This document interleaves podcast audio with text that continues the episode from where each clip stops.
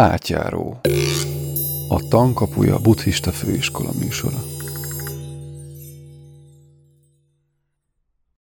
Üdvözlöm a hallgatókat! Most Porosz Tiborral beszélgetek a meditáció pszichológiájáról. Szia Tibor! Szerbusz, és én is üdvözlök mindenkit, aki hallgat bennünket. Mivel a cím elég konkrét, ezért légy szíves szaladjunk is neki, hogy mi a meditáció, és mi a meditáció pszichológiája.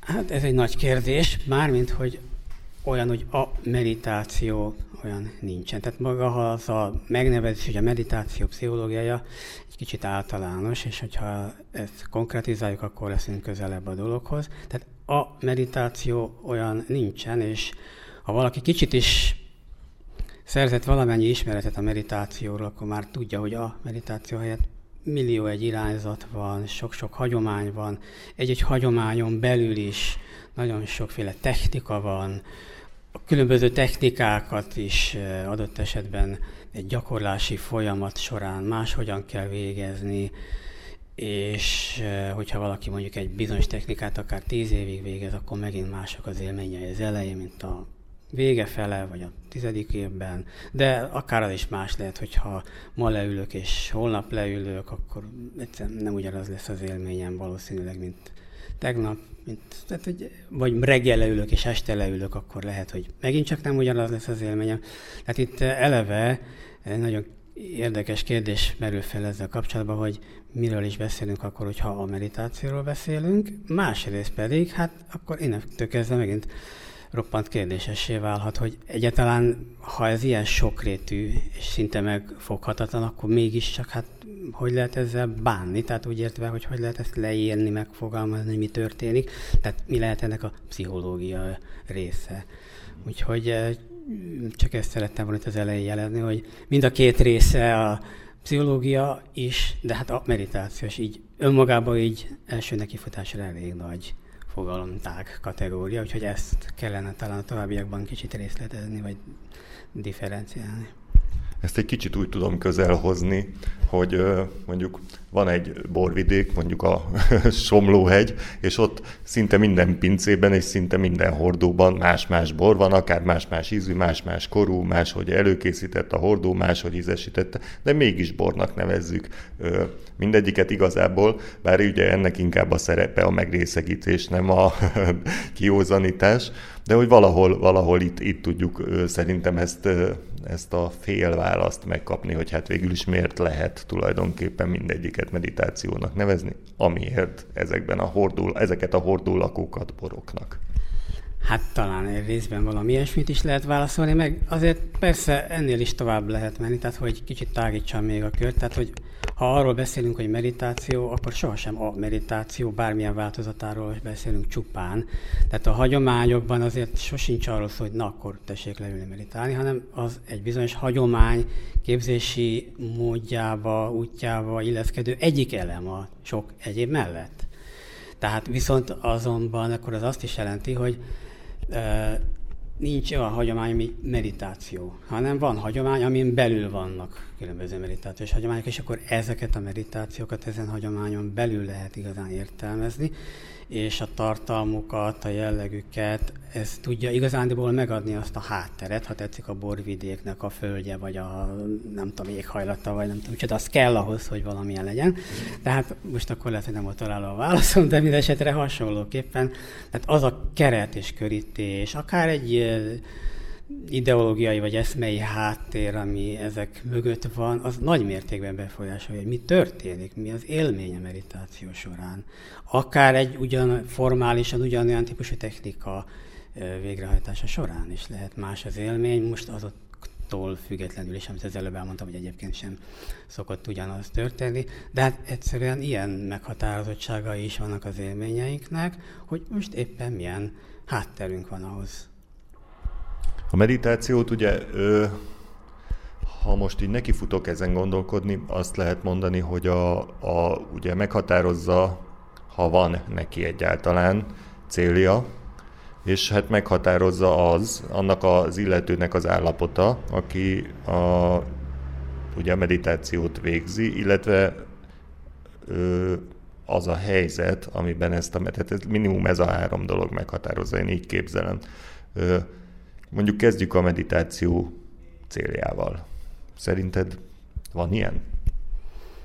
Hát a kérdés, mit jelent az, hogy célja valaminek, de minden esetre az előbbi gondolatot, hogyha folytatom, akkor az úgy néz ki, nagyon-nagyon tömören és leegyszerűsítve, hogy ha van egy spirituális út, akkor általában annak az elején az van, hogy erkölcs.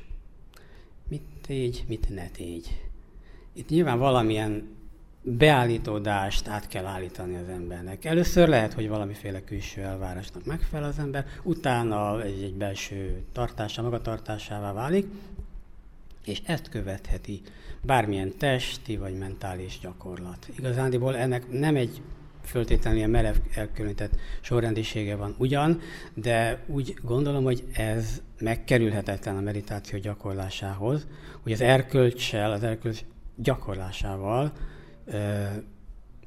hát most egy kicsit mechanikus hangzik, ha azt mondom, hogy összekapcsolódik, de anélkül legalábbis én így értékelem, hogy nem tud rendesen működni az, hogy meditáció, hogyha nincs meg az erkölcsi, hogy úgy mondjam, képzés vagy magatartása is az embernek. Tehát magyarán azt akarom mondani, hogy az erkölcs és a meditáció egymást erősítő tényező. Azt nem mondom, hogy ha valaki meditál, már is erkölcsös lesz, de azt sem mondom, hogy ha valaki csak meditál, akkor, akkor gonosz lesz és erkölcstelen. Csak azt mondom, hogy ezek a hagyományok szerint egymást támogató tényezők, és ettől azért el szoktak itt nyugaton tekinteni akkor, amikor na üljünk le, meditáljunk fel kiáltással valaki, mondjuk akár mentálhigién és akár ö, állítólagos spirituális célra leül meditálni. Most mindegy milyen. Most akkor innentől kezdve a cél nyilván egy nagy kérdés, amit felvetettél. Hát igen, csak most mivel elkezdtél az erkölcsel bíbelődni, ezért ö, muszáj megkérdeznem, hogy szerinted miért van szükség az erkölcsre? Tehát nyilván az erkölcs az, az eléggé ö, erkölcs vagy morál attól függően, hogy mennyire belső, és ugye mennyire kívülről magunkra vett ö, szabályok. Tehát, hogy miért van szükség arra, hogy a világot feketére és fehérre osszuk, és az egyiket inkább csináljuk, a másikat inkább ne. Miért? Én szerintem nincs szükség arra, hogy feketére és fehérre osszuk a világot. Arra van szükség, hogy legyen bennünk egy tartás. De várja, várja, várja, várja. Az erkölcs, vagy legalábbis az erkölcsi szabályok, már maga a szabály az az, hogy valamit inkább csinálok, valamit inkább nem csinálok. Nem, ez az erkölcs. A morál lehet az, hogy van bennünk egy eredeti tartás valamilyen értelemben, de hát te magad mondtad, hogy szükség, szükség van bizonyos erkölcsi szabályok fölvállalására. Erre kérdeztem, hogy miért.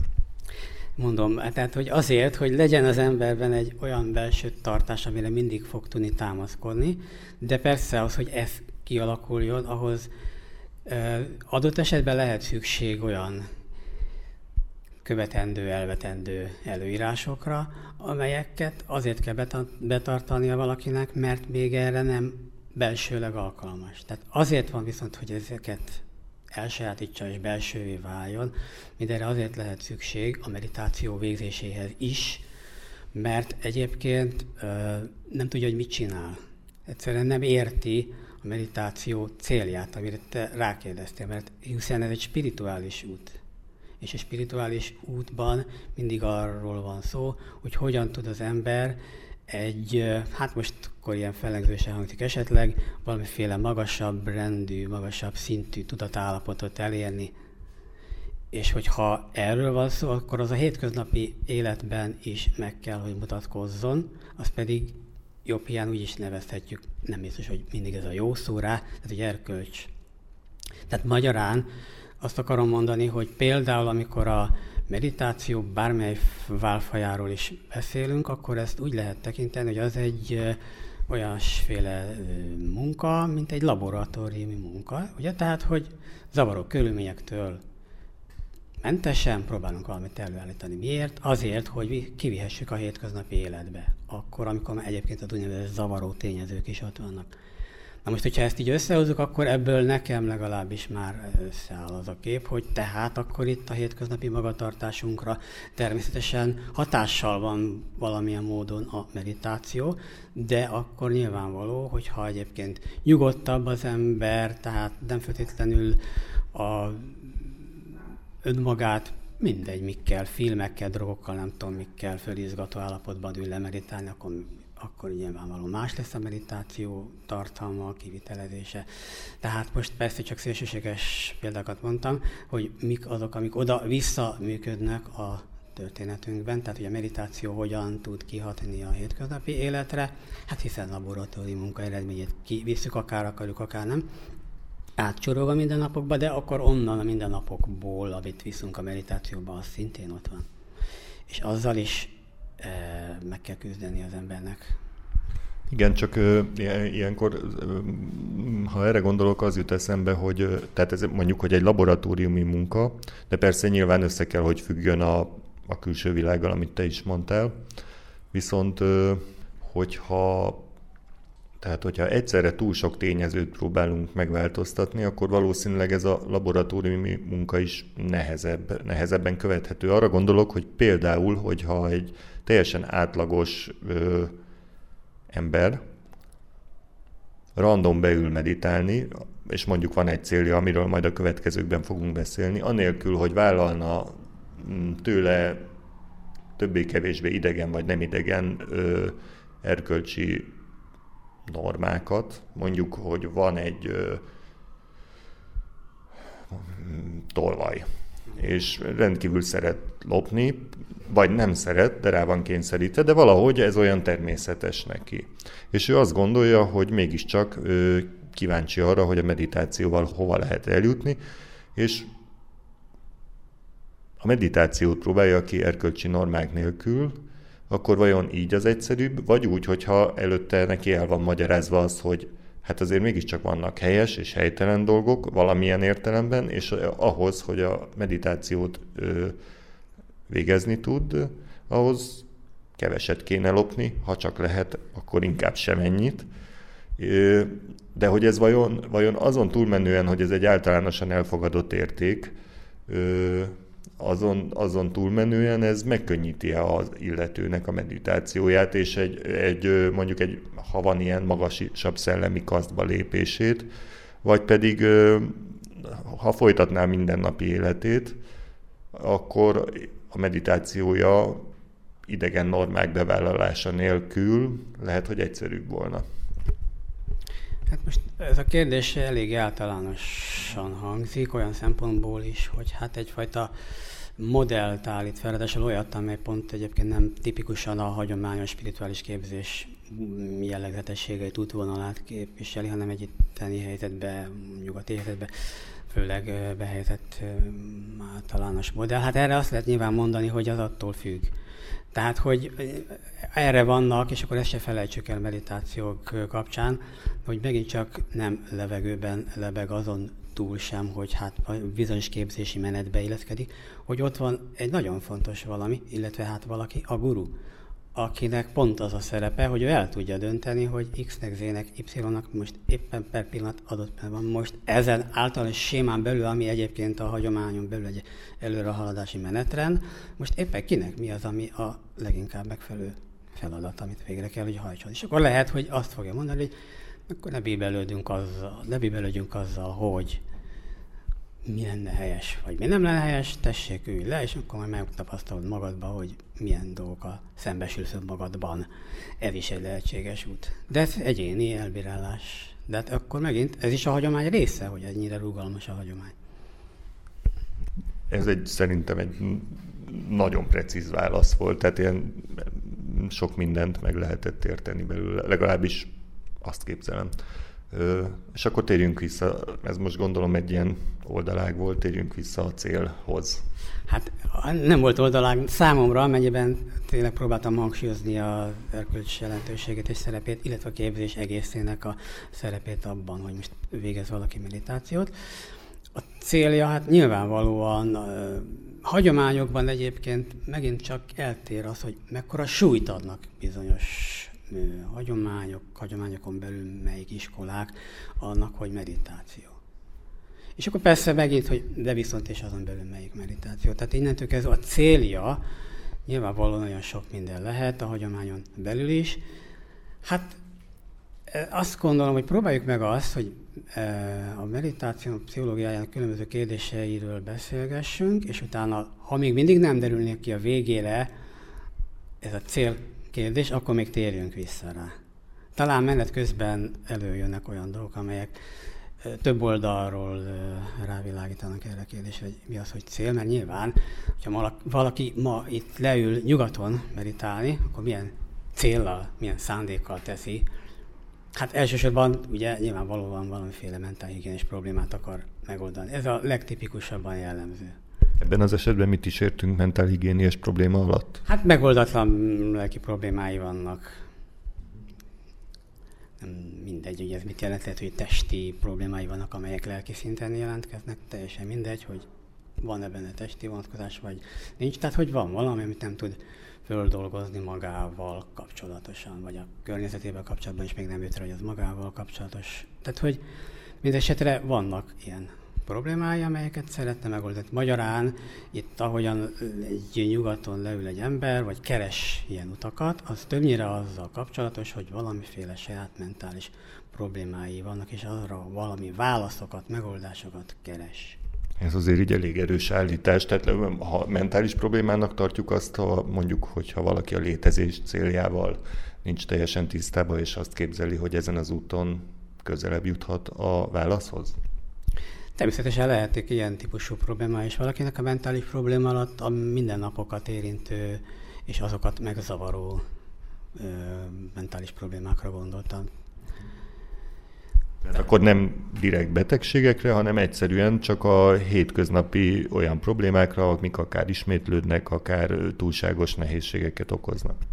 Igen, nem tudok mit kezdeni egy környezettel, nem tudok mit kezdeni a környezetben levő személyekkel, vagy túl depressziós valaki, vagy túl gyakran depressziós, vagy tehát, hogy a legkülönbözőbb ilyen, akár még az orvosi értelemben betegséghez, vagy a határához tartozó emberekről is beszélünk. Az egy, most egy másik kör, pillanatnyilag ezt talán ne nyissuk ki, ami arra vonatkozik, és ez nagyon izgalmas, de egy nagyon nagy, egy másik történet, ami azt illeti, hogy a meditáció a gyógyításban hogyan használható fel.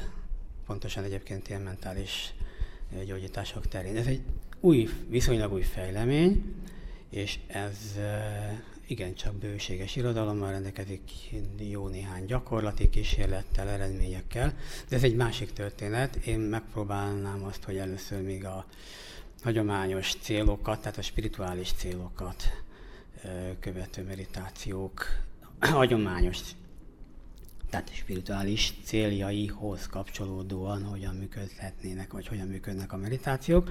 Az egyszerűbb esetek? És ehhez kap, igen, mert ugye azok elvileg a mentálisan egészséges emberből indulnak ki, abból, hogy hogyan tudsz te tovább lépni. Tehát van mondjuk egy nem túl zavaros, nem túl problematikus szelfed, éned, és akkor ez hogyan tud tovább menni a hétköznapiság szintjén. És akkor ez egy, ez egy, ez egy spirituális út lehet. Amikor viszont arról beszélünk, hogy a gyógyításban, tehát ugye mentálhigiénés vagy pszichés gyógyításban a, mi lehet a szerepe a meditációnak, akkor már nem erről van szó, akkor sérült pszichék akarnak valamit megoldani. De azért ez egy külön történet, ezért maradnék én annál az első blokknál most, hogy Hát amiből a buddha és más is kiindul. Elvileg abból indul ki, hogy itt vagy te nagyjából rendben levő személyiséggel, és akkor ebből még mit tudsz kihozni. Illetve ugye az ő alapfelvetése a dukha, ami egyfajta elégtelen állapot, amit szerintem te is nagyjából vázoltál. Igen, igen. Jó, de hát ez most szerintem egy külön fejlemény lesz majd a továbbiakhoz, hogy a buthánál milyen meditáció, miért pont olyan, és az mit tud elérni, és mit tud kezdeni ebben a dukhával. Mert én arra gondoltam, hogy először egy ilyen átfogóbb képből lehetne talán kiindulni, és akkor abból lebontva el lehetne jutni a butha, illetve a buddhizmus különböző meditációs eljárásaihoz, illetve annak a pszichológiai megfoghatóságához, leírásához. Amivel persze lehetnek problémák megint csak, mert ugye a pszichológia meg egy tudomány, tehát, hogyha hagyományokat nézzük, hogy ők maguk mit gondolnak a hagyományok a meditációról, hogyan írják le, hogyan fogalmazzák meg, hogyan értelmezik maguk, akkor a nyugati értelemben vett pszichológiai mozzanatokat föl lehet találni, csak nem biztos, hogy egy nyugati tudomány. Ezt pszichológiának fogja tartani. Tehát meg, megvannak a kritériumai annak, amiket önmaga számára felállított a nyugati tudományos gondolkodás, hogy akkor az, hogy pszichológia vagy bármilyen tudomány, az mitől nevezhető tudománynak. És ezeket a kritériumokat nem fogjuk föltétlenül megtalálni abban, ahogyan önmagát értelmezi a hagyomány. Ami egyébként nem baj, sőt, pont ez az izgalmas számomra legalábbis, hogy hogyan lehet ezt a kettőt együtt és együtt érvényesen kezelni. És akkor itt a történetnek a másik része a pszichológia, mint tudomány azért például problematikus, mert az egyik fő jellegzetessége, hogy ő azt hiszi magáról, mint egyébként minden tudomány, hogy objektív, illetve hogy objektívnek kell lennie. És az, bár talán most már egyre többek számára evidens, hogy azért egy tudomány, bármennyi is hiszi magáról, hogy objektív nem tud objektív lenni, hát amit objektívnek neveznek, az azt jelenti, hogy egy tudományos vagy tudós közösség valamiben közösen megállapodik, de ez lehet, hogy 200 évvel ezelőtt más volt, mint 50 évvel ezelőtt, meg mint holnap. Tehát, hogy egyrészt ez. Másik, hogy ez az objektivitáshoz ők úgy gondolják, hogy hozzá tartozik az, hogy a szubjektív élménybeszámolók nem kellő idézőjelben tudományos, tehát úgymond objektív értékűek, érvényűek, mert hiszen csak, úgymond, szubjektívek. Pedig a meditációról hogyan lehet máshogyan, mint hogy a szubjektív beszámolók alapján. Tehát ez egy nagyon fontos kérdés, hogy ezt hogyan kezelik.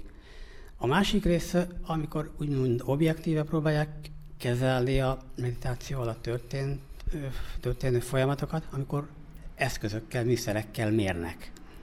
Na akkor vannak mondjuk objektív ismérvek, amelyek alapján ott látszik valami, valamely műszeren.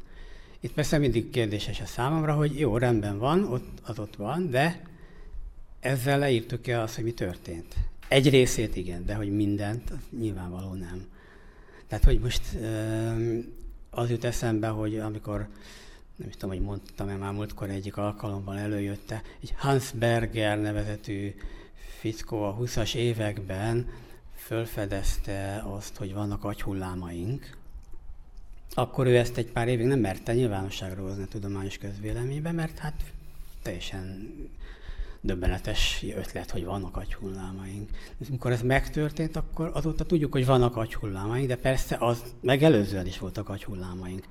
Tehát most vannak bizonyos műszereink, amivel valamiket mérni tudunk, mi történik az agyban meditáció közben, mi történik az érrendszerben a vérellátással, a hőellátásunkkal, mi történik a bőr elektromos, vagy éppen egyéb változat, megváltozásával, működésének a megváltozásával, bőrellenállás változik. Tehát egy csomó mindent lehet mérni. Számomra az is furcsa egyébként, hogy például valakit betolnak valami képalkotó eljárású masinába, CT-be, és azt mondják neki, hogy meditálj. Tehát bármennyire is nagyon gyakorolt az illető, nem biztos, hogy ugyanazt fogja tudni produkálni, úgymond meditáció címén, mint amikor egyszer leül. Például mondok egy eh, jellegzetes különbséget, itt hanyat fekszik.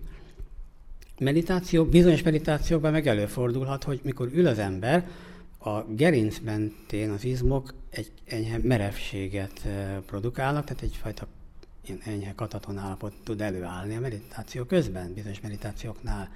Na most akkor ez nyilván ilyet nem fog tudni látni egy ilyen CT-be betolt embernél. Valaki mert nem fogja ezt produkálni. Egy, kettő, mit néz a CT?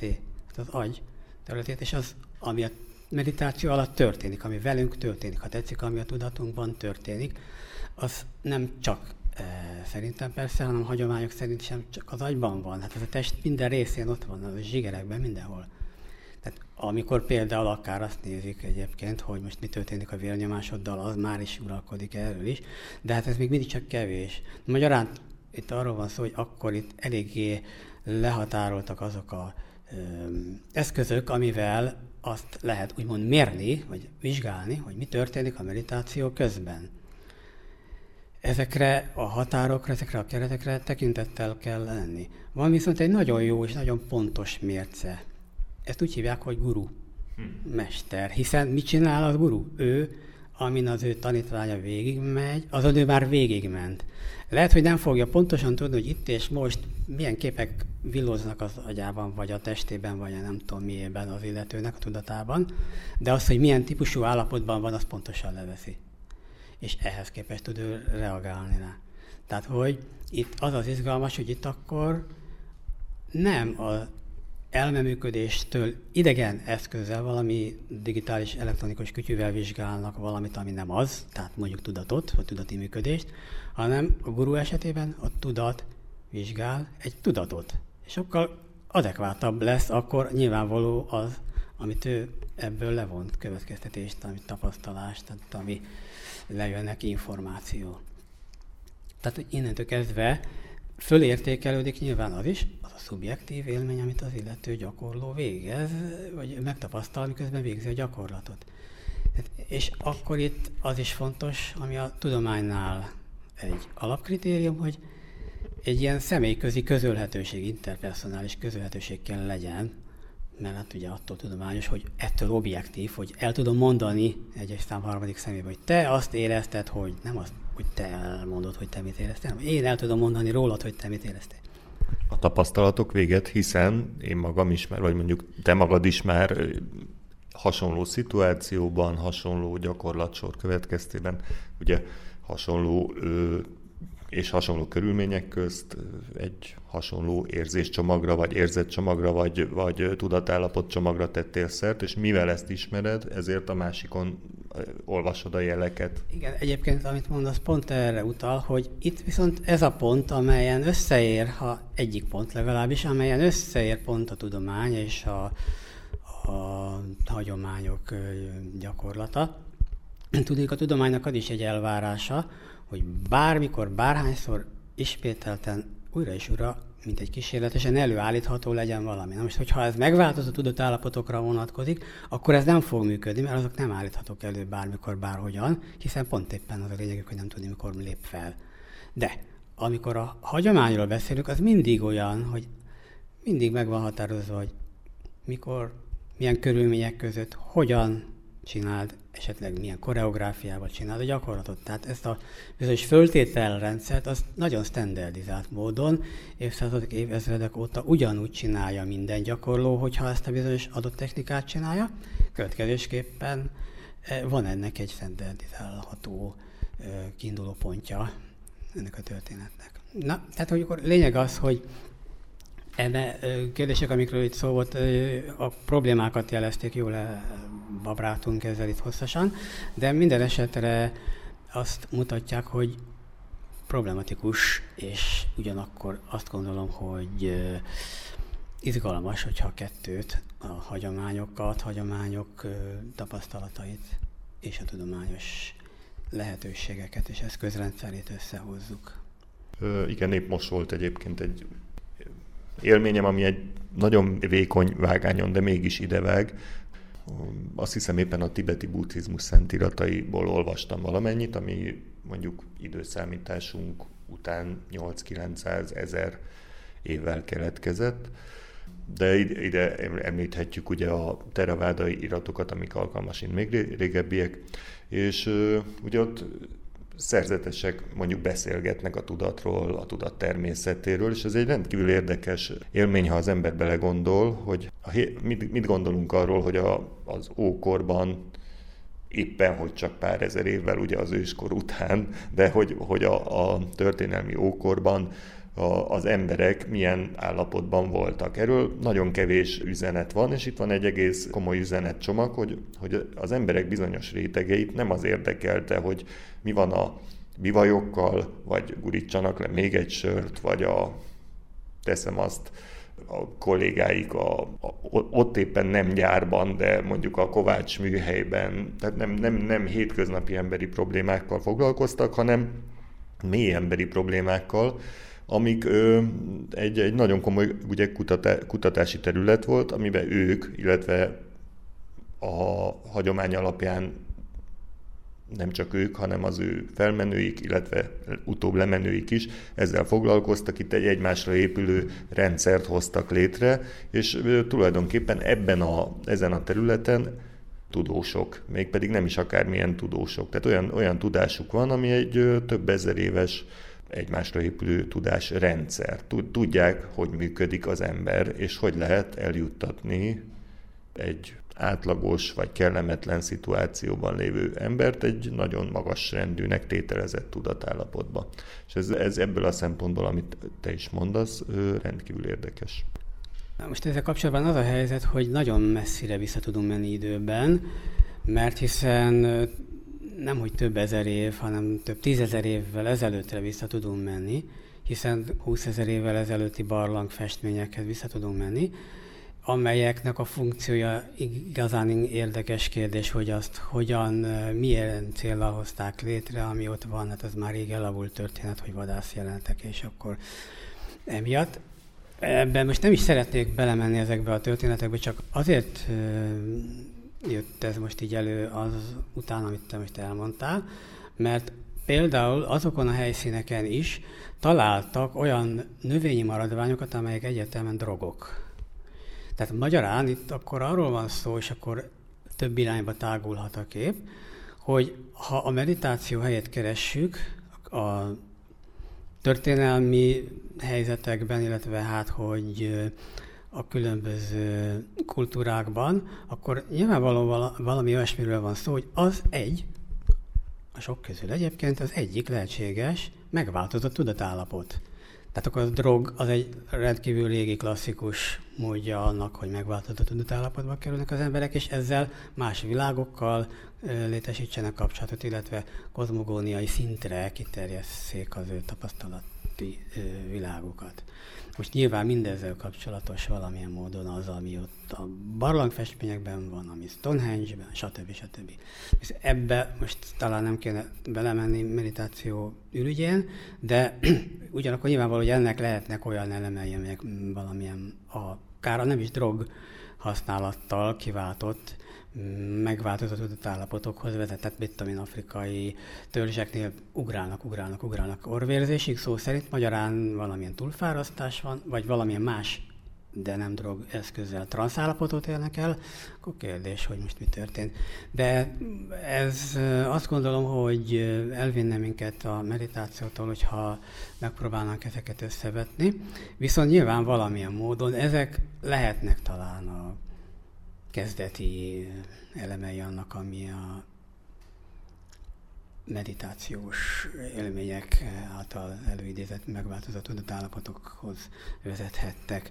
Na most, ugye ez a történeti részeken, ha túl lépünk, akkor, akkor mégiscsak valahol ott vagyunk, hogy eh, ha úgy szoktuk értelmezni sokszor, hogy a megváltozott tudatállapotnak nevezhető a meditáció, akkor én erre pedig azt tudom mondani, hogy viszont milyen izgalmas, hogy ez így van, és hogy ez mit jelent, ezt majd meg lehet nézni, de még ez mellett az is nagyon izgalmas számomra, hogy az, amit meditatív élményeknek élünk meg, azok nagyon nagy része, bármennyire is mondjuk úgy megváltozott tudatállapotnak lehet tekinteni, annak a jellege, módja, típusa a hétköznapi életünkben is jelen van. Tehát olyan típusú élmények vannak jelen a hétköznapi életünkben, amelyek nem valamiféle lerögzített, merev, kocka működésünket jelentik, tehát a úgymond normáktól eltérő működéseink tudnak lenni, nem csak a deja vu, de legkülönbözőbb ráélésekek, megérzésektől kezdve nem tudom micsodákon keresztül lehetnek olyan típusú élményeink, amelyek még csak nem is tűnnek rendkívülinek, de mégis olyan típusúak, amelyek olyan mechanizmusokat működtetnek bennünk a hétköznapi szokásos működéseinkben, amely típusú mechanizmusok egyébként a meditációk alatt is működnek. Ezt légy szíves, igen, példázd, mert, mert egyelőre az elvont szinten maradt. Igen, igen. Tehát most ebben arra gondoltam, hogy mondjuk, hogyha valaki A pontból nagyon messzire elutazik valahol messzire, tudom én, 500 kilométerre, akkor ez egy valamennyi ideig eltartó út, mondjuk vonattal elutazik. Aki utazik, közben valamilyen érzete van arról, hogy hát akkor az körülbelül mennyi időbe tellett. Ott eltört pár órát, pár napot, mindegy, és jön visszafele. Mondjuk elutaztunk a Balatonhoz, jövünk visszafele. Ugye teljesen ismerős mindenkinek az az élmény, hogy visszafele gyorsabbnak tűnik az az út, miközben, hogyha centrére leméri valaki, akkor valószínűleg másodpercre nem lesz mérhetően hosszabb az egész. Tehát van egy ilyen szubjektív átalakítása mi, él, mi időélményünknek, de ugyanígy vannak a térélményeink is. Tehát hogy mondjuk, hogyha örülök, akkor ezt hogy élem meg, mint térélményt? Egy kitáguló, kiterjedő élményem van, mindent átfog, mindent áthatol. Hogyha valami kellemetlen, rossz érzésem van, valami valakinek depressziója van, akkor ez ilyen összehúzódó élet. Tehát vannak ilyen hétköznapi idő és térélményeink, amelyek nem követik a euklideszi geometriát, nem követik a newtoni fizika merev kocka szögletes leírását, erre utaltam az előbb, hanem egy ilyen nem euklideszi geometria szerinti, nem newtoni fizika szerinti téridő élményt adnak az embernek a hétköznapok mindennapjaiban szinte minden pillanatban ez történik velünk. Most akkor ez azért izgalmas, mert pont ugyanilyen dolgok történnek velünk, csak nyilván fölfokozottabban, nyilván jobban figyelünk rá, és nyilván tudatos használattal a meditációk során. Tehát ezeket a típusú dolgokat, amikre most itt utaltam, ezeket nagyon is észreveszik a hagyományok mesterei, és ezekre építenek is technikákat, tehát erre majd lehet később is visszatérni. Minden esetre, hát akkor én ezt szeretném most hangsúlyozni, hogy ami velünk történik a meditációja alatt, az nem teljesen idegen attól, ami a hétköznapi életben is történik velünk. Ez érthető, hiszen ugye a meditációs élményekre többnyire az ember lépésről lépésre emlékszik, még akkor is, hogyha ö, nagyon-nagyon különbözik a szokásos mondjuk létezési dimenziójától, tehát abban, ab, attól, a, attól a milliótől, amit megszokott. Hiába, hogy van egy, egy ahhoz képest nagyon, na, nagyon-nagyon direkt más meditációs élménye, mégis át lehet hozni az emlékét a mindennapi életbe, alkalmas nem pont úgy, mint mondjuk egy álomnak, ami ugyan szintén megváltozott tudatállapot, de nehéz áthozni, vagy mondjuk ugyanígy a drogoknak, amiket szintén nehéz áthozni. Tehát ezek inkább olyanok, mint hogy egy elzárt terület lennének, amik önmagukban abban a szituációban hatnak, míg a meditáció az egy átjárhatóságot biztosít, ahogy én elképzelem, a nagyon-nagyon különböző tudatállapotok között. Igen, csak tehát az előbb arra próbáltam utalni, hogy az számomra fontos, hogy de és egyébként a hétköznapi szokásos normális tudatállapotunk között is nagy az átjárhatóság, és a meditáció között is nagy az átjárhatóság, illetve hát olyan, ugyanolyan mechanizmusok, pszichés mechanizmusok működnek az egyik esetben, mint a másikban, és ez pedig azt jelenti, hogy ha a meditációk pszichológiáról beszélünk, akkor én azt gondolom, hogy itt most itt nem lenne érdemes mondjuk a pszichofiziológiai vonatkozások belemenni, hanem pont ezekbe a pszichodinamikai folyamatokba lehetne egy kicsit belepillantani, mert ezek azok, amik talán jobban követhetők számunkra, sokkal hétköznapibb uh, körülményekhez is kapcsolódnak, illetve hát ez azt gondolom, hogy kínálja azt, hogy hogyan lehet a különböző meditációkat hát hogy mondjam, tipizálni. Tehát ez, ez a alapján, a mechanizmusok alapján a, mondjuk, amit az előbb említettem, a pszichodinamikai mechanizmusok alapján, hogy lehet a meditációkat különböző típusokra osztani. A pszichodinamika alatt per pillanat azt értem, mert egyébként a pszichológiában nagyon sok mindent tudnak alatta érteni, hogy minden belső pszichés, dinamikus történés, élmény, mozgás, és akkor ennek nyilván a leírása, megfogalmazása. Tehát, hogy ez, amit az előbb mondtam, hogy kiterjedő, vagy összehúzódó térélmény, vagy az időélmények, de majd mindjárt mondok más példákat is, amikor, hogyha eljutok ahhoz, hogy a meditációk típusairól is beszéljek. És akkor talán ez az a kör, ez az a szemlélet, ez a pszichodinamikai hozzáállás, ami alapján én azt gondolom, hogy meg lehetne próbálni a meditációkat különböző típusokra osztani, és utána ebből látható, hogy melyik mit tud elérni. Nyilván akkor a kezdeti kérdésre majd talán itt jöhetnek, bukkanhatnak fel a kérdések, hogy de és akkor mi lehet a cél? Mert hát nyilván az a lényeg a kérdésnek, hogy de viszont mi, egy, mi egyáltalán ez a technika, mit lehet avval elérni? Amit nem lehet elérni, ne legyen az cél. Akkor vágjunk bele. Jó, tehát akkor e, van valami nagyon átfogó, nagyon tág kiinduló pont, amit hogyha közelítek, akkor egyre differenciálódik majd a kép. Az átfogó kép így nagy totálból nézve az az, hogy van olyan típusú meditáció, amit a leghagyományosabbnak lehet nevezni, ez az összpontosítás típusú, tehát a szamáthi típusú meditáció, és akkor ennek vannak különböző a válfajai. Ez nagyon fogja színesíteni a képet, erre fogok majd mindjárt kitérni. És ehhez képest van az a típusú meditáció, amit a buddha sajátlagosan föltalált, nevezzük ezt egyelőre így, hogy a belátás típusú meditáció. Persze minden más hagyomány is mondja azt, hogy ő, ahogyha az ő meditáció gyakorlatait végzik, akkor belátáshoz jut valaki, de hogy itt mi az a belátás, amit a buddha kínál, hogy elérhetünk, az, az a különbség. Na most, hogyha ezt tovább bontom, akkor az látszik, hogy ugye az összpontosítás, hogy szamáthi típusú meditáció, az ugye azt jelenti a szamáthi, hogy valamire összpontosítok. Van egy alany és egy tárgy. Valamire egy alany, egy valaki figyel. Légzés, egy gyertyalánk, valami, teljesen mindegy.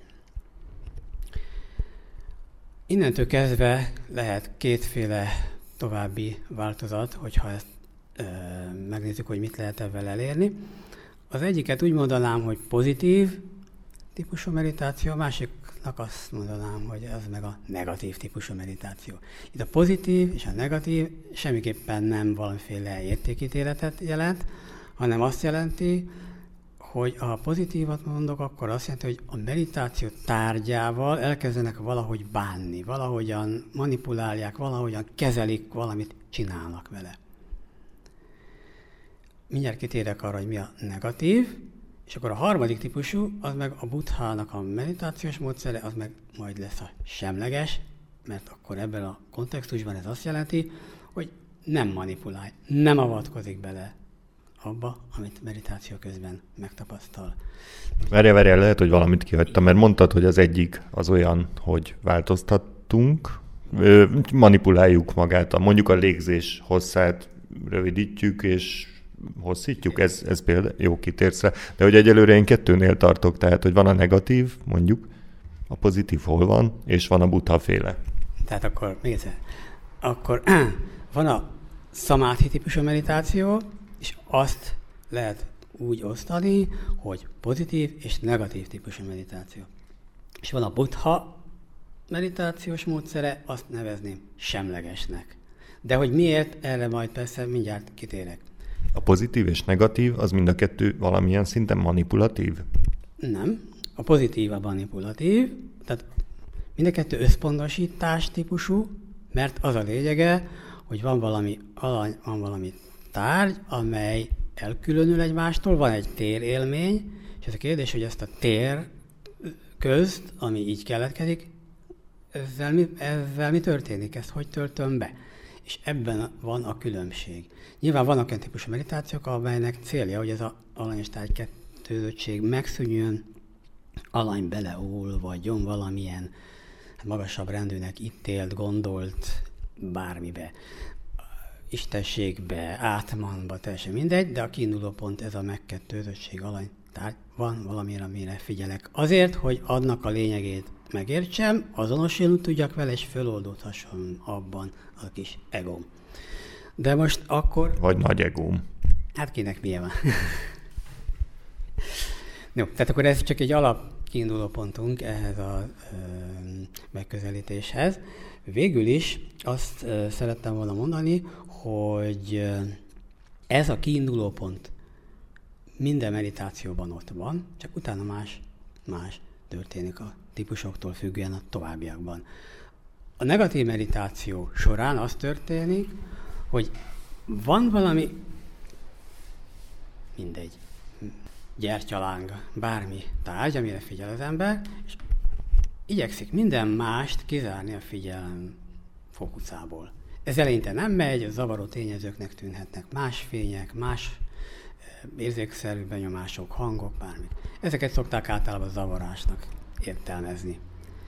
Akkor az illető gyakorló nagyon összpontosít, egyre fejlettebb, egyre intenzívebb az ő meditációja, meditációs élménye, az összpontosítása.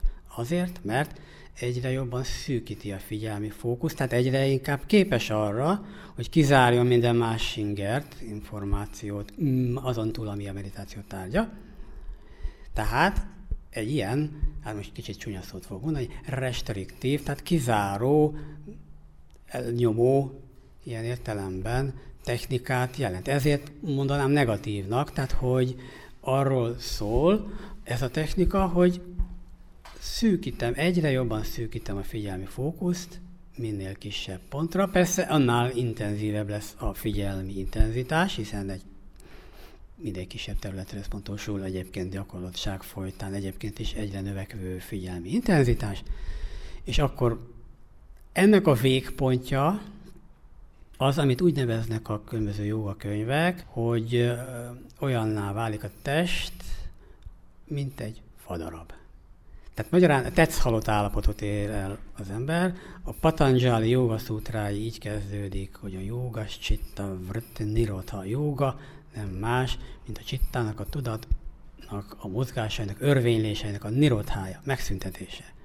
Tehát úgy tűnik, hogy akkor ennek a negatív útnak az a módszere, hogy elnyomja, vagy hát legalábbis kiszküszöbölje minden érzékel, és tulajdonképpen előbb-utóbb nem csak azt küszöböli ki, ami eltér attól az egy valamitől, amire összpontosít, hanem már az sem lesz az ő figyelmének a tárgya, és akkor így egyfajta gondolkodás nélküli, e, tulajdonképpen tetszhalott állapot jön elő. Egyébként nyilvánvaló, hogy e, ez egy olyan típusú meditációs út, amit maga a buddha is végigjárt, hiszen a buddha történetei erről szólnak, hogy ezt megcsinálta, elérte ezt a tetszalt állapotot, és utána kijött belőle, és azt mondta, és nem vagyok megvilágosodva. Akkor más utat kell keresni. Tehát ehhez képest keresett ő egy alternatívát, amikor nem volt számára elégséges ez a negatív technika, negatív út. Tehát tudnék, hogy akkor nyilvánvalóan az a probléma, hogy itt egy doktrinális háttere is van ennek, akkor visszatérünk ahhoz a kérdéshez, amiről korábban beszéltünk, hogy nem önmagában csak technikáról van hanem annak mindig van egy kulturális, vagy hát egyéb doktrinális háttere, ami miatt ez történik, és így történik. Itt például az a doktrinális háttér, hogy ha én valamit cselekszem, akkor annak karmikus következménye lesz. Ha karmikus következménye lesz, akkor az azt jelenti, hogy a létforgatagba engem, vagyis hát a szenvedés világába, az újraszületések világába engem valami beleköt, és újra és újra muszáj lesz nekem újra születni. De a buddha szerint ez egy téves dolog. Ja, és akkor persze ebből az fakad, hogy következésképpen, ha én a szenvedést el akarom kerülni, akkor le kell állítani a cselekvést, mert különben, ha cselekszem, akkor van karmikus következmény. Mit kell csinálni? Leállítok mindent. Leállítom a cselekvést, leállítom a gondolkodást, a csitta, a tudat örvénylését, forgását, leállítom a légzést, a szívverést. És akkor egy ilyen állapotba jut valaki. Erre mondja Buddha, hogy ez egy téves doktrinálisan is és technikájában is, mert hiszen Buddha épp azt mondja, hogy nem minden cselekvésünknek van karmikus következménye, hanem csak annak, amely akaratlagos motivált szándékolt. Ez a szándéketika, az előző a következményetika. Megint akkor hol vagyunk? Meditációs etika összekapcsolódott már is. Tehát, hogy arról van szó, hogy ha a Buddha azt gondolja, hogy csak a motivált szándékolt tettek azok, amelyeknek karmikus következménye van, akkor itt nem a cselekvést kell leállítani, nyugodtan, meg az érzékelést, nyugodtan érzékeljek, nyugodtan cselekedjek, csak az nem mindegy, hogy ebben van-e, illetve ha van egyáltalán, akkor milyen, de ha hogy van-e egyáltalán motiváltság, akaratlagosság, ahogyan a Buddha kifejezi, ez késztetettség, tehát szankára. Ami ha volna, akkor beleköt a létforgatagba.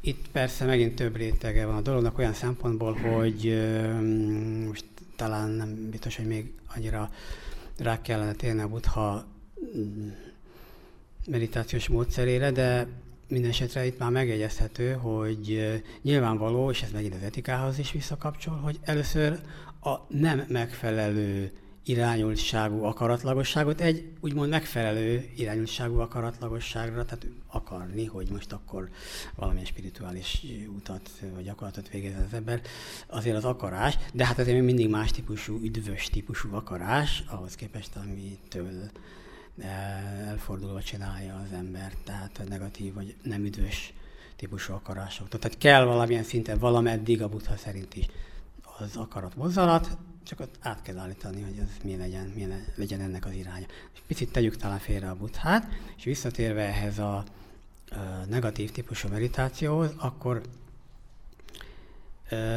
Persze nagyon sok érdekes kérdés fölbelül, tehát hogy a 30-as években mérték.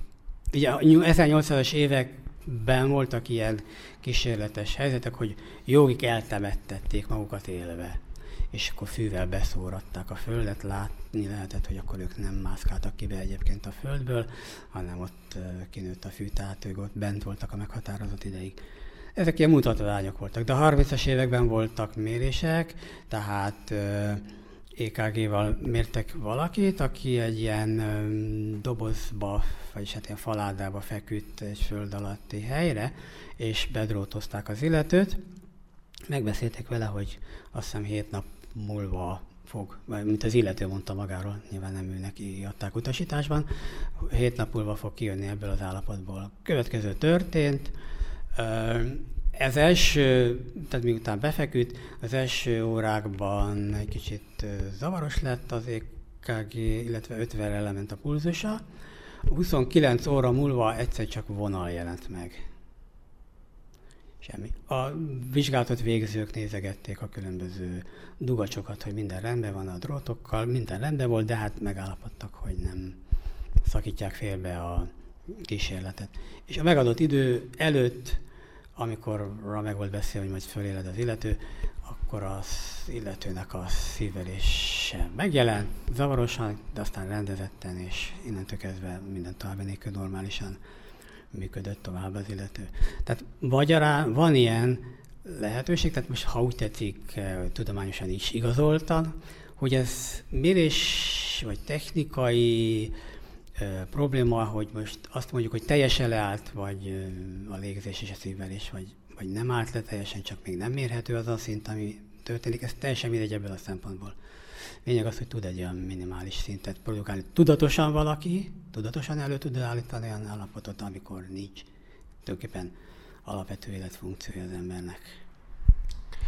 Volt egy előző riportalanyom is egyébként, aki ö, Indiában járt egy jogakurzuson, és ott az egyik tanítója, aki jogára oktatta, ő mesélte, hogy a saját életében egy nagyon komoly műtét után, mikor már többé-kevésbé helyre rakták a lepottyanni vágyó tagjait, akkor rendkívül unatkozott a kórházban, és azzal sokkolta a kórházi orvosokat, hogy leállította időnként a szívét, sípoltak a gépekbe, rohantak az ápolók, és egy idő után megkérték, hogy ugyan már nagy guru legyen szíves mással szórakoztatni magát, mert egyszerűen nekik más dolguk is volna, mint, és ha másért nem, akkor legalább együttérzésből.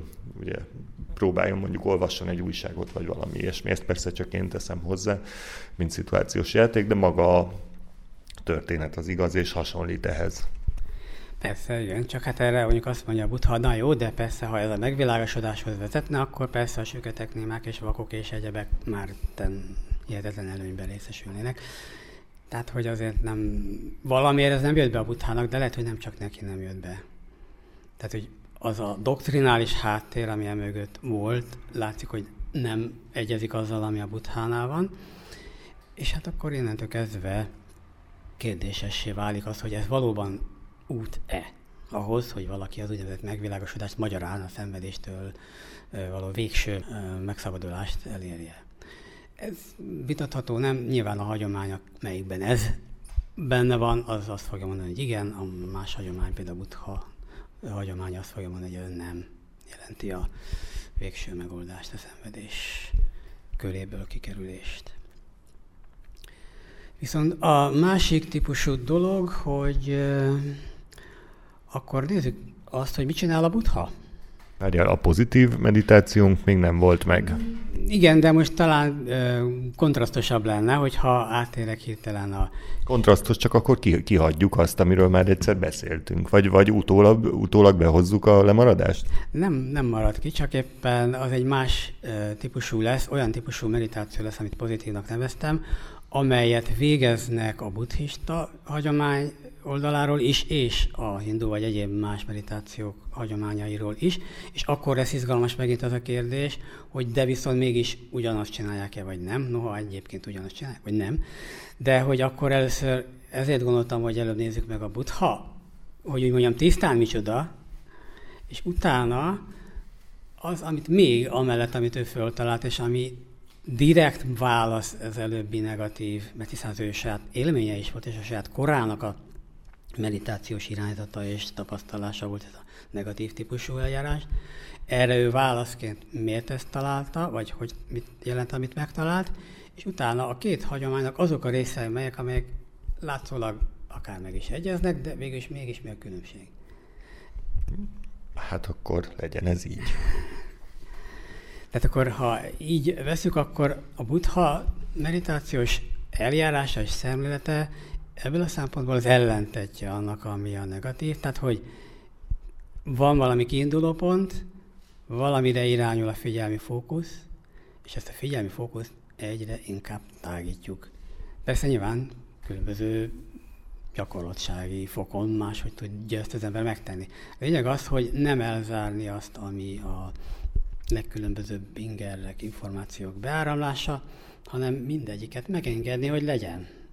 Voltak ilyen kísérletek, zen gyakorlókkal egyébként, amelyek arról szóltak, hogy a zen mesterek ültek, meditáltak egy jó ideje már, és akkor bizonyos csattanást produkáltak a meditáció közben. Ja, és hát persze mérték, akkor még főleg azt vizsgálták a meditálóknál, tehát ugye ez a 60-as évek, 50-es évek vége, 60-as évek eleje tipikusan arról szól e vizsgálatok szempontjából, hogy alfa agyhullám van, vagy milyen agyhullám van.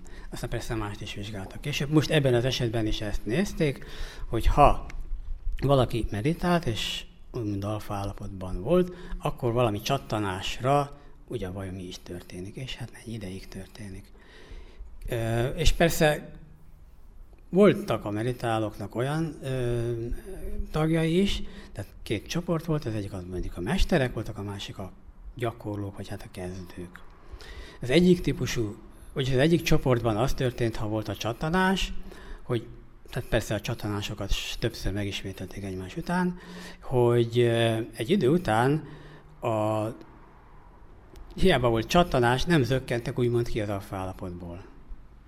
A másik csoport pedig minden csatanásnál továbbra is, bárhányszor is ismételték a csatanást, újra és újra kizökkentek az alfa állapotból. Ugye a nagy trükkös kérdés az, hogy melyik vajon a mester és melyik a tanítvány csoport, de hát az a válasz, hogy a tanítvány csoport az, amelyik blokkolta a külső ingereket, tehát a csattanást, tehát nem engedte meg, hogy az őt úgymond zavarja, míg nem a mestereknél pedig az volt lát, hogy kitér, de csak nagyon rövid időre és már is visszament. Tehát, hogy nem nagyon bibelődött ez, hogy most volt csattanás, mi volt. Egyszerűen egy, volt egy fiziológiai reagálás, és akkor kész ennyi.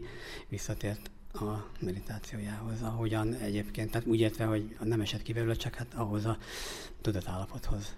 Tehát ez egy éles tudatállapot volt, ami felfogta az ingereket, a, reagált is a maga módján, de nem vitte tovább a dolgot, egyből letette és tovább ment, míg a mondjuk kezdők azok egy teljesen hagyományos módszert alkalmaztak spontán, tehát úgy, hogy az ismétlődő ingereket szép lassan kizárja a tudat, ha nem jelent ö, érdekességet. Igen, tehát zavaró ingernek fogták fel ahhoz képest, ami az úgymond meditáció tárgya volt, mert az nem a meditáció tárgyaként volt meghatározva, tehát akkor azt ki kell zárni, és valóban tudták kizárni. Hát ez akkor ez a kettőség, amiről az előbb szó volt, negatív meditációt végeztek ebben a vonatkozásban, még csak ha ilyen szinten is, még nem a zen mesterek, viszont azt a nyitottságot tudták megőrizni, ami a lényege a buddha gyakorlási módszerének. Persze nyilván bizonyos reagálása van a külső ingernek, tehát hogy fiziológiailag reagál. Csak a továbbiakban még nagyon fontos, hogy a buddha módszerénél e, nincsen reaktivitás, tehát nem úgy nem reagálja le az ember a dolgokat, hogy most kellemes érzetem van, de jó lenne ebbe belemászni, hogy most akkor be még lubickoljak egy kicsit kellemetlen, fájdalmas, bármilyen érzetem van, vagy kellemetlen érzetem, akkor azt eltaszítanom magam. Tehát nem reagálja ilyen értelemben le mentálisan, tudatilag, pszichésen a dolgokat, tehát ezért pusztán receptív, pusztán befogadó, pusztán megengedi az ingereket, de nem reaktív, nem reagálja rá. Viszont mondjuk így megint, hogy használjuk egy idegen szót, reflektív, tehát tudatában van annak, hogy mi történik vele éppen itt és most, bármi is az. Tehát ez a teljes nyitottság, amit nagyon nehéz nyilván elérni, olyan szinten, hogy amit mondtam, hogy ha az ember elkezdi kitágítani a fókuszt, a figyelmi fókuszát, a csak a légzéstől a test egészének az érzéséig és minden más körülményig, akkor az azt jelenti, hogy egyre több minden kerül bele a figyelmi fókuszba, de úgy, hogy minden egyes dologra egyenlő súlyjal, egyenlő ranggal kezelve azokat tud figyelni. Az azt jelenti, hogy tehát, hogyha legkülönbözőbb élményeket ugyanolyan módon tudom figyelni, az egyiket nem inkább, mint a másikat, akkor ezen az úton is magas szintű lesz a figyelmi intenzitása valakinek, nem csak azzal, hogy szűkíti a figyelmét. Tehát a táguló figyelem, ha minden egyes részére, ami a figyelem fókuszába bekerül, ugyanúgy és megkülönböztetés nélkül ugyanolyan módon tud figyelni, akkor ez egy magas szintű figyelmi állapotot fog előidézni. Egyrésztről, másrésztről pedig valamilyen értelemben jelez egy egómentességet, hiszen az ego az pont az osztályozástól híres. Tehát kell, nem kell, szeretem, nem szeretem, igen, nem, fekete-fehér. És akkor itt jutunk el az a doktrinális háttérhez, hogy tehát akkor, ha nincs reaktivitás, nincs le- reagálás, ami fiziológiailag persze az előbbi értelemben, hogy szó volt róla, lehetséges, de tehát nincs egy valamiféle akaratlagos, akarom, nem akarom, kell, nem kell, bármilyen viszonyulás, ilyen típusú viszonyulás a akkor pont éppen a az ego lényegét szedi ki az illetőből, legalább arra az időre, és akkor ez persze megint, hát hogy ne, átvihető, ha nem is egyből pont ilyen egomentes szinten, de a hétköznapi életben hogyan fog ez tovább gyűrűzni. De mindesetre itt azért megint laboratóriumi szinten valamilyen mértékig, valameddig ez előállítható.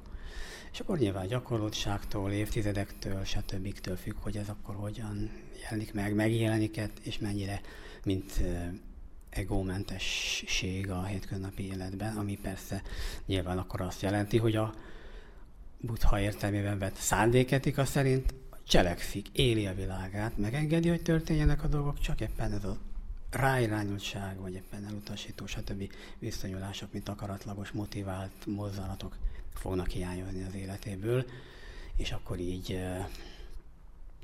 kerüli el a buddha szemlete szerint az újraszületést, mert nincs az a akaratlagos mozzanat, ami létforgatagba köt. Azt hiszem, hogy ilyen rövid áttekintés mértékéig talán érzékelhető volt, hogy mit jelenthet ez a mondjuk így semleges típusú meditáció, amit a Buddha talált fel, és neki, illetve aki ezeket gyakorolja, hogy működhet, illetve hogy ez mennyiben mint egy ellentetje a negatívnak, akkor itt talán érdemes rátérni most egy picit arra, amit pozitív meditáció, pozitív típusú meditációnak mondtam, ami pedig hát azt jelenti, tehát hogy valamilyen módon kezelik a meditáció tárgyat, valamilyen módon bánnak vele, valamit csinálnak vele, valami történik, azon túl, hogy megengednék, hogy történjen, ami történik magától. Itt persze akár az is lehet, hogy mondjuk pránájámát végez az ember, akkor persze, ez most nem feltétlenül meditáció, de ugye ez is egy tipikus különbség a mondjuk így buddhista gyakorlatok között, illetve a nem buddhista gyakorlatok, buddhista és nem buddhista gyakorlatok között, hogy a pránájámában meghatározott módon szabályozzák a légzést. A mondjuk kínai hagyományban a, az a buddhista meditá- vagy légzés végzés, légzés úgymond gyakorlat, amikor nem befolyásolják a légzést. Persze egyébként attól megváltozik a légzés, de nem akaratlagosan befolyásolt az, hogy megváltozzon. Ha nem. Tehát ugye az ember elkezdi figyelni a légzését, has mozgását, és egyszer csak pár perc múlva észrevesz, hogy már sokkal lassabban, percenként kevesebb légzés számmal lélegzik. Tehát, hogy nem manipulálta, megengedte, hogy olyan legyen, amilyen éppen a pillanat adott. Illetve, hogy nyilván a légzésnek köze van a tudatmozgásokhoz is, egyfajta értelemben, tehát hogyha egy, egy izgalmasabb téma merül föl az elmémben, akkor valószínűleg a, az elmémben vagy a külvilágban teszem hozzá, akkor valószínűleg egy kicsit izgatottabb vagyok, megemelkedik a pulzusszám, és hát azt nyilván vagy lekíséri, vagy okozza a megemelkedett légzésszám, illetve ha a légzésre figyelek, ami egyébként egy érdekes téma, de én még olyan embert nem láttam, hogy akinek ettől ugrott volna fel a pulzusa, hogy a, hát a légzésére figyel.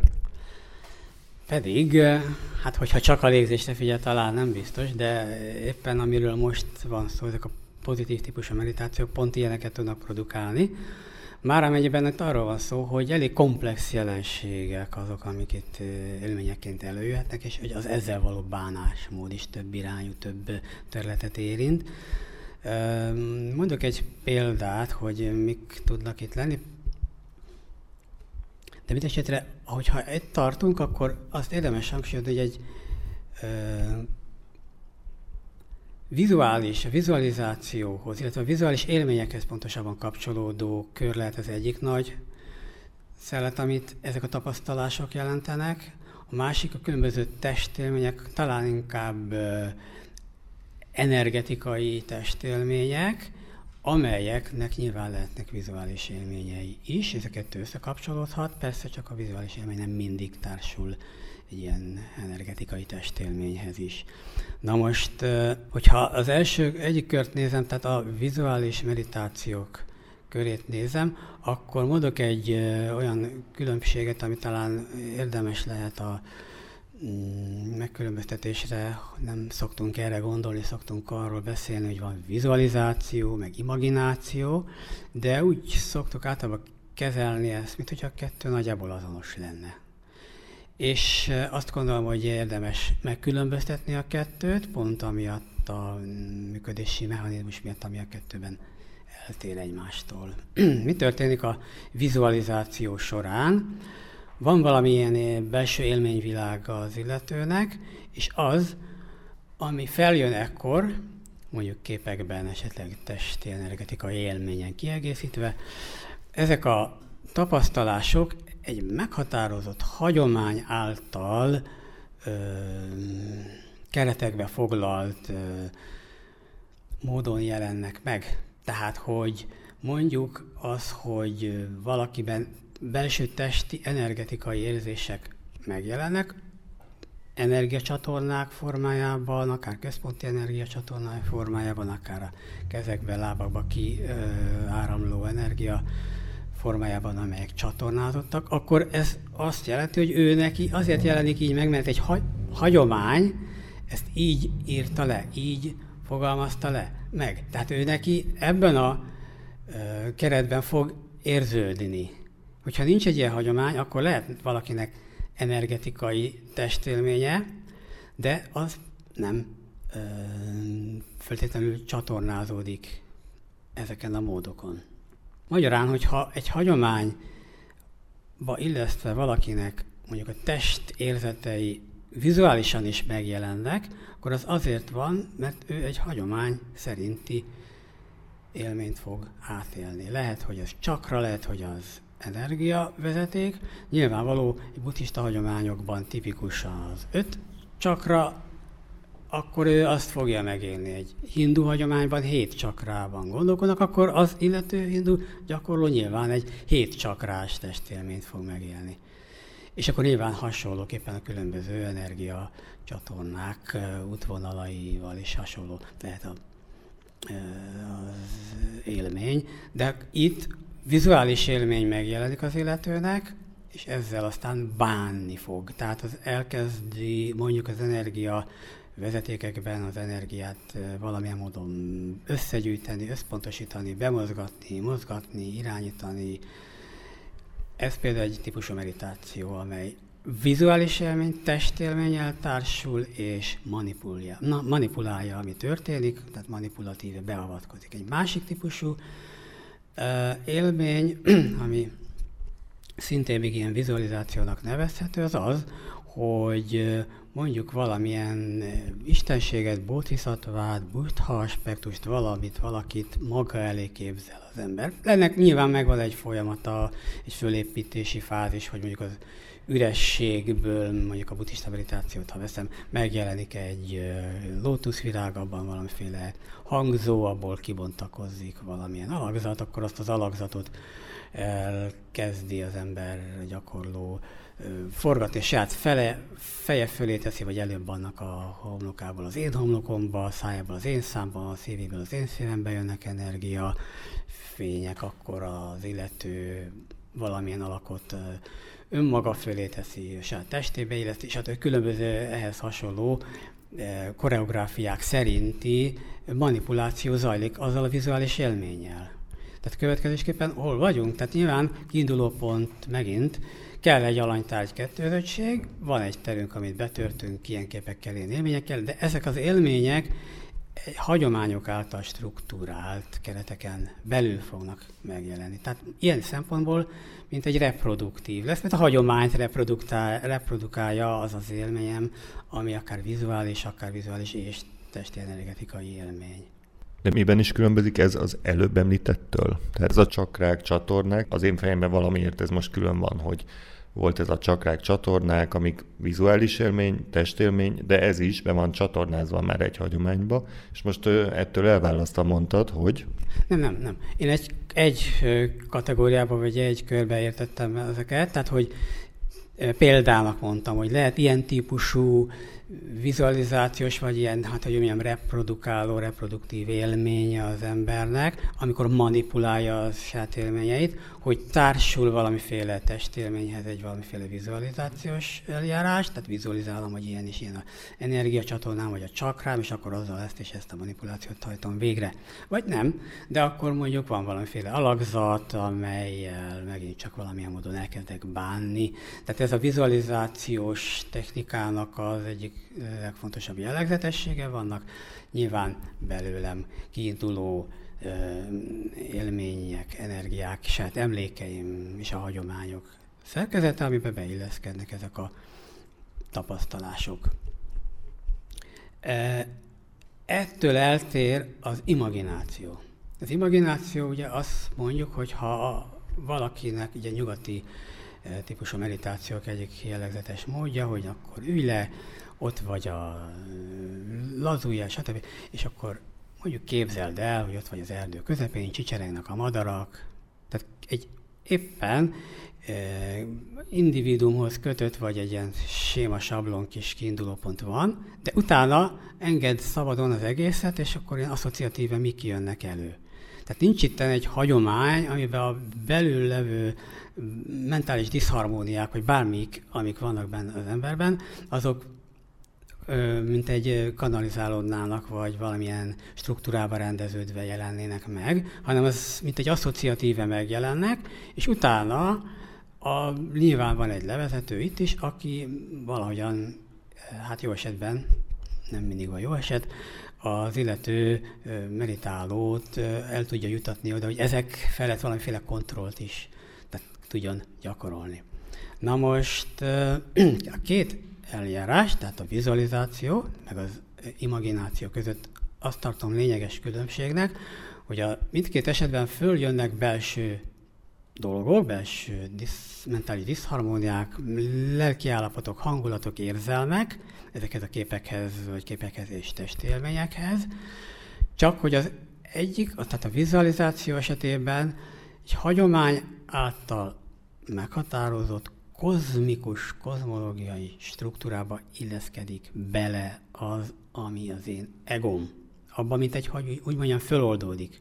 Akár lehet az mandala. Vagy ezek a bizonyos bodhisattva, buthák, bármik legyenek is azok.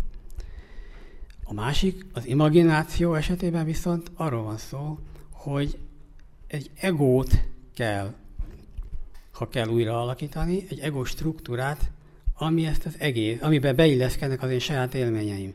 Tehát arra kell képesíteni az illetőt, ez szerint, hogy a saját élményeit integrálni tudja önmagával, és ne legyen konfliktusban önmagával. És akkor itt a meghatározó kerete ennek az ő egója. Ha nem jó az ego, akkor egy új egót kell kreálni, és az ego megint csak az lesz az ő kis struktúrája, amin belül az értelmeződik, amin belül integrálódik, amin belül megtalálja helyét. És akkor innentől ez a kis ego védelmet jelent a külvilággal szemben. Másik esetben mi volt? Föloldódik az ego egy valamilyen, akár kozmikus, kozmológiai szintű struktúrába. Tehát stabilitást ad mind a kettő az illető gyakorló számára, csak nyilvánvalóan érezhető a mássága a kettőnek. Hát ebben az értelemben, ahogy te mondod, végül is a másik is egy új egót generálhat, hiszen a, a, például az istenségi jogák azok egy kicsit erről is szólnak, hogy egy magasabb rendű, legalábbis a hétköznapi tudatnál, az alapelképzelés szerint egy magasabb rendű ö, tudatnak a metaforáját, egy istenséget építek föl, akivel aztán azonosulok, és ennek, következtében, ennek az azonosulásnak a következtében én magam egy emelkedettebb ö, egótlanabb egóra, tisztább egó, egóra, vagy egótlanabbságra teszek szert. Amit aztán persze nyilván épp azért, hogy ne legyen ez a ragaszkodás, ez a tapadás, ezt fel is oldok.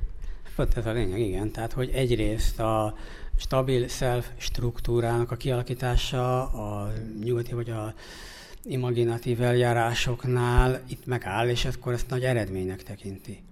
A másik eljárást, amikor kifejezetten a buddhistánál is, de hát más hagyományoknál is, az stabil self struktúra a kiinduló pont, és hogy mész ezen tovább, megint csak az, miről már szó volt. Most akkor ennek lehetnek ilyen technikái, hogy különböző alakokkal hogyan tudsz te azonosulni buddhizmusban, hogyha vannak ilyen típusú eljárások, akkor ez egyrészt kivisz a hétköznapi is stabil self struktúrádból, és viszont másrészt nem áll meg ott, harmadrészt pedig tudja, és ez gyakorlatok része, hogy nem egy típusú alakba tud az ember venni. Tehát hát többfélébe. Innentől kezdve megtanulja azt a dinamikusságot, azt a változatosságot, azt a bármilyen alakot fölvetek. Nem azért, mert hihetetlen szuper képességei vannak az embernek, hanem hogy mentálisan képes ezt a rugalmasságot elsajátítani valaki. És ezeknek az alakváltásoknak, hogy úgy mondjam, hogy kikkel azonosul éppen meditáció közben valaki, ez egy nagyon fontos eleme. Tehát akkor itt hol vagyunk megint nagyon sok minden helyen. Tehát a mentális rugalmasság, ez akkor hogy én, és hát ki megint csak a hétköznapi életemre. És hát nem állunk meg valamilyen mereven lelögzített képletnél, akár ego képletnél sem. Tehát egy, ez egy nagyon fontos mozzanata ennek az egész történetnek. És azt hiszem, hogy van még egy harmadik ilyen képiséghez, vizualitáshoz kapcsolódó hát eljárás, technika, módszer, ez amikor víziók vannak. Amikor spontánul megjelennek bizonyos víziók, képzélmények, főleg, lehetnek más típusú, hát nem tudom, hallucinációnak nevezhetjük-e, vagy minek, mert hiszen a hagyományok azért kérdéses, mert a hagyományok az víziókat pont nem hallucinációnak, mármint hogy olyan értelemben hallucinációnak, mint ami negatív, és a valóságtól elvívő, a valóságot torzító élmény, hanem a valósághoz közelítő, vagy éppen a valóságot föltáró élményként szokták a víziókat értelmezni.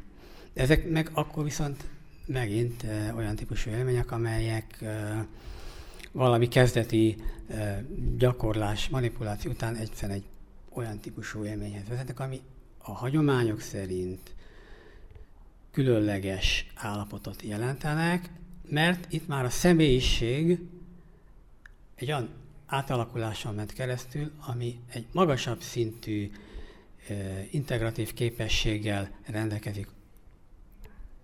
Önmagát, az önmaga élményeit, az önmaga tapasztalati világát, érzelmeit, hangulatait, ezeket, és a világot, a világból jövő ingereket, élményeket hangba tudja hozni, integrálni tudja egymással, és ennek folyamánya az, hogy ezek az élmények megjelennek, és ezt a magasabb, ilyen értelemben idézőjelben tám vagy anélkül, a magasabb szintű személyiség állapotot, mint egy tükrözik, és annak mint egy csak jelei ezek a víziók, és ennél fogva ilyen jelekként értelmezhetők, és nem megint célként, nem állapot, végső állapotként tehát egy tünetek, ha úgy tetszik. De akkor már itt egy nagyon magas szintű személyiséget tételenek fel a különböző hagyományok.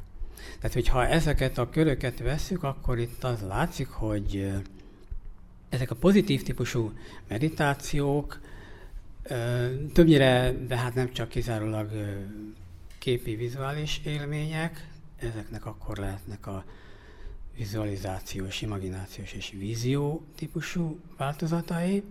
És akkor az lett még esetleg kérdés, hogy ha ugyanilyen típusú gyakorlatokat végez, mondjuk egy buddhista, vagy egy hindu, vagy más hagyományhoz tartozó, akkor ugyanott van-e? Hát hiszen akkor van-e különbség egy... Látszik-e a különbség egy buddhista gyakorló és egy hindu, mondjuk maradjunk ennél a példánál, gyakorló között. Az a kérdés, hogy hogyan végzik ezt a gyakorlatot. Már mondjuk maradjunk a vizualizációnál. Buddha, illetve a buddhizmus gyakorlataiban az látszik, hogy mindig tudatos, hogy ezt én hoztam létre, ezt én csináltam, ezt én kreáltam. És hogyha megszűnik az a bizonyos élmény, tehát az előbbi példát hozva fel, az ürességből megjelenik valami, stb. manipulálok, és visszatér az ürességbe. Ugyanaz, mint a homok mandala. Létrehozzák hosszas, kemény munkával, utána ők összerombolják, beszorják a vízbe, stb.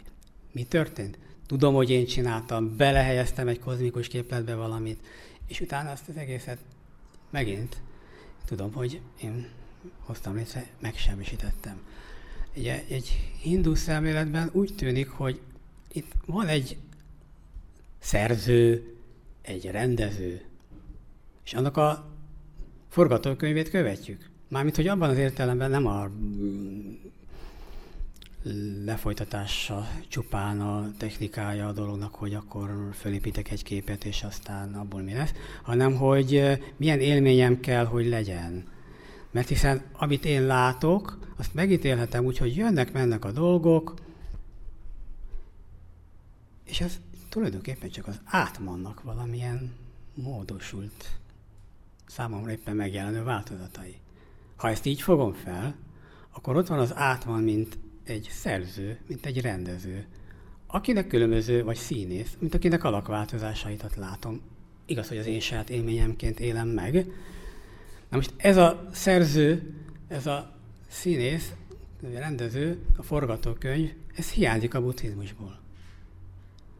Végső állapotban. Nyilván lépések, szintek lehetnek, amikor még van szükség ilyen segédeszközökre, mint ahogy az erkölcsnél is szükség lehet eleinte arra, hogy én most akkor tudatosan vállaljam, aztán majd aztán belsővé is válik. De hát itt is Ugye a kettő különbséget úgy lehet talán megvilágítani, hogy a hindu szemlélet, ha ezt a példát hozzuk, ami az előbb volt, egy színház metaforával írható le, még nem a buddhista performance. Ugye, spontán ö, esetlegességek megengedettek, ö, nincs egy forgatókönyv, amit mint élményt meg kell élnem, illetve nincs egy valami, aminek a tünetét tapasztalom magamon, tehát nincs egy átman, vagy valami Isten, végső, szubstanciális, bármi, aminek az állapot változásait élem meg magam szintjén. Ez kiszedi. És ilyen szempontból egy inkább performance. A másik inkább színház metaforával írható le. Van valami, aminek a eseményeit, állapotváltozásait látom. Igaz, pillanatilag úgy élem meg, mint a sajátomat, de ez elmúlik, és feloldom a kis egómat. Miben? Abban a valaminben. Adja magát a kérdés, hogy a buddhizmus ugye kiszedi a rendezőt, de mi marad? Ez a lényeg. Hogy nem marad. Hát ezt nyilván körülírni úgy szokták, hogy üresség, de hát ezzel persze nem biztos, hogy valaki előbbre van, hogyha ebben nem volt még benne, vagy csak fogalmilag próbálja megérteni, főleg ha a nyugati fogalmak alapján. De hát nyilvánvaló, pont ez a lényeg, hogy mi van akkor, hogyha nincs semmi támaszod? Nincs semmi hivatkozási alapod, nincs valami külső referenciád, amire hivatkozva mondod, hogy hát ez azért történik bennem, mert ott van valami más. Vagyis, hogy nem csak külső referenciád nincs, hanem nincs külső, nincs belső, nincs a referencia elképzelése, és nincs az én képzet. Most egy csomó mindent tudunk, hogy mi nincs. Na de akkor viszont mi van? És az, hogy üresség, hát mivel ugye a buddhizmus állítja, hogy az üresség nem semmi. De hát azt nem állítja, hogy valami. Nem lehetne ezt egy picit verbalitásba folytani? Lehet, hogy nem lehet. Hát itt jutottunk el a határáig.